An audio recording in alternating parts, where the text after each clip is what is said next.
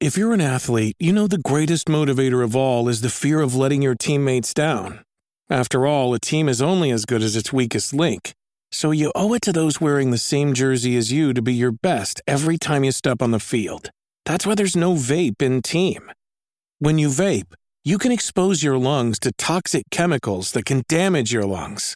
If you're a step behind, the team's a step behind. Brought to you by The Real Cost and the FDA. Another day is here, and you're ready for it. What to wear? Check. Breakfast, lunch, and dinner? Check. Planning for what's next and how to save for it? That's where Bank of America can help. For your financial to-dos, Bank of America has experts ready to help get you closer to your goals. Get started at one of our local financial centers or 24-7 in our mobile banking app. Find a location near you at bankofamerica.com slash talk to us. What would you like the power to do? Mobile banking requires downloading the app and is only available for select devices. Message and data rates may apply. Bank of America and a member FDIC.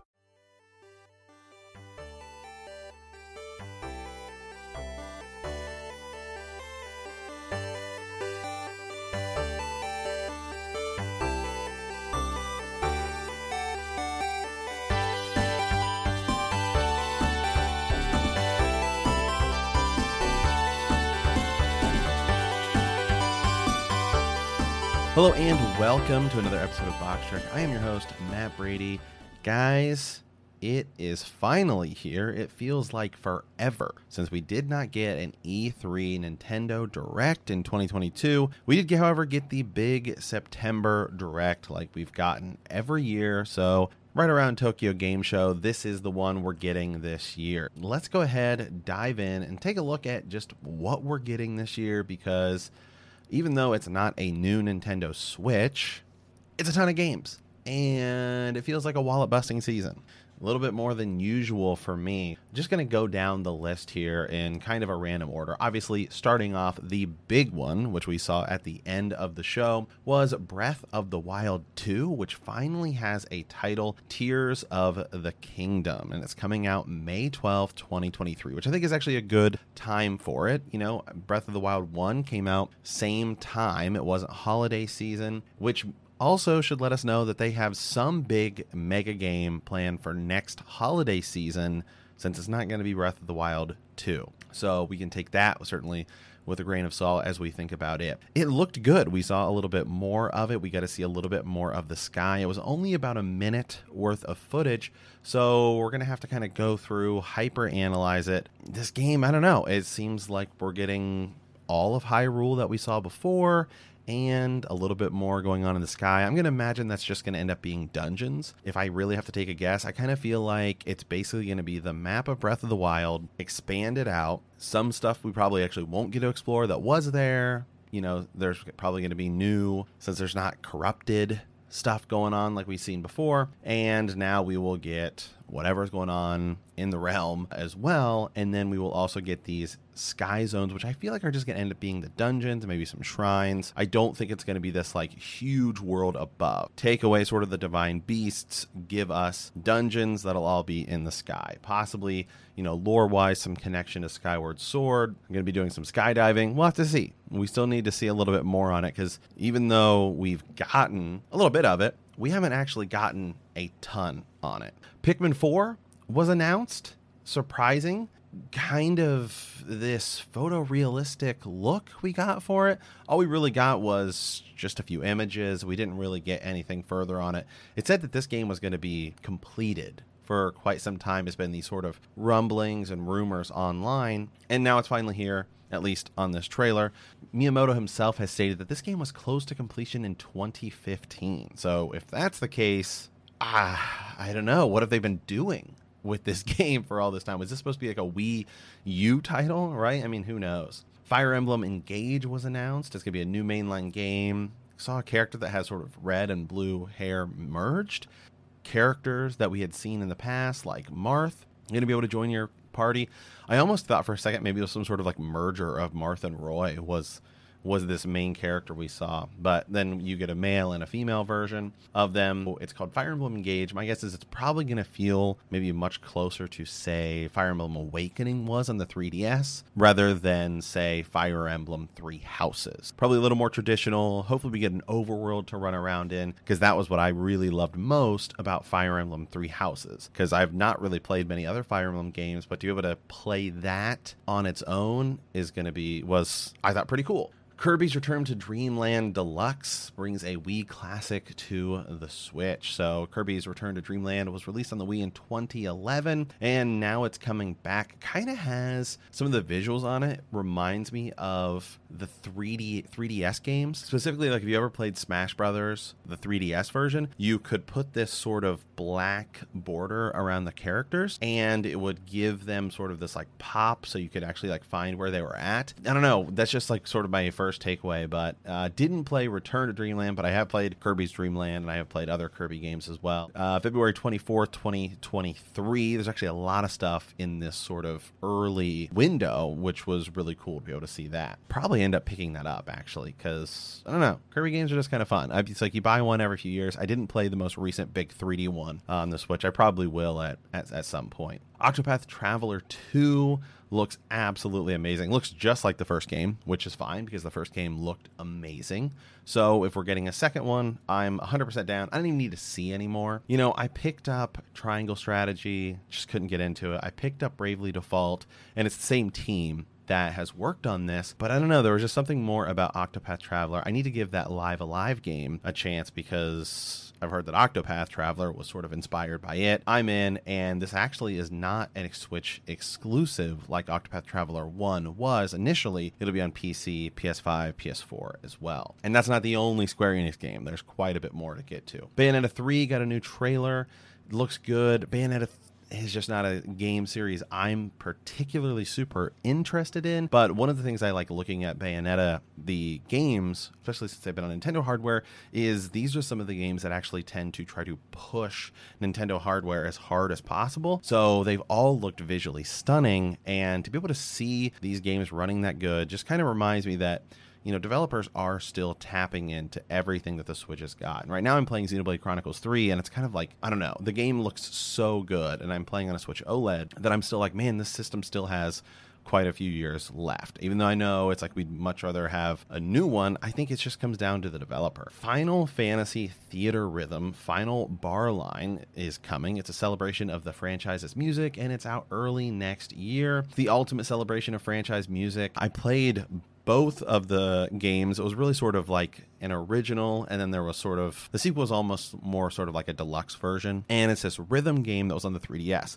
And I probably put more time into that than I put to any game or games if you if you count both of them on the 3DS. Not even close, to be entirely honest. No game even came close to the amount of time I put into both of those games. It was just so addicting. Now, my big sort of question is how this is going to work on the Switch because you played both games on the 3DS using the stylus. And I mean, you're like hammering the stylus onto that. So I don't really want to be doing that on my Nintendo Switch screen, even though the Switch does have touchscreen. But I'm imagine they're going to have some sort of way to do it. It looked like maybe you were playing sort of with analog sticks. I picked up the Kingdom Hearts, whatever it is, Melody something or other for the Switch.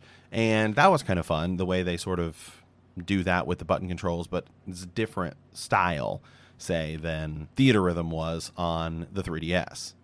We saw a huge slew of games that will be coming out for the Nintendo 64 online service. GoldenEye 007 by far was sort of the big one, and it's going to have online play. Not sure how it's going to work. I think you're probably going to have to match up with friends and then decide to go play online. It's finally here. It's something we've been wanting forever, and to be honest, it's probably going to be the Switch's best first-person shooter. There are, while there are a few, I think this is the one we've all wanted, which is crazy because it's this like old game, but however they the licensing they got for that thing has to be absolutely insane to think about because you've got Rare who has part of it, Nintendo who has part of it, Microsoft now owns Rare, and Amazon now owns 007. So I don't know how the licensing for this whole thing worked, but it is coming to the Switch Online service. In addition, they announced Pilotwings Mario Party 1, 2, and 3, Pokemon Stadium. And that's kind of interesting because Pokemon Stadium had connectivity with Pokemon like Red and Blue. We'll have to see if anything ever comes of that, but probably not. As well as 1080 Snowboarding and Excitebike 64, which are all good games, but we also just got Wave Race, so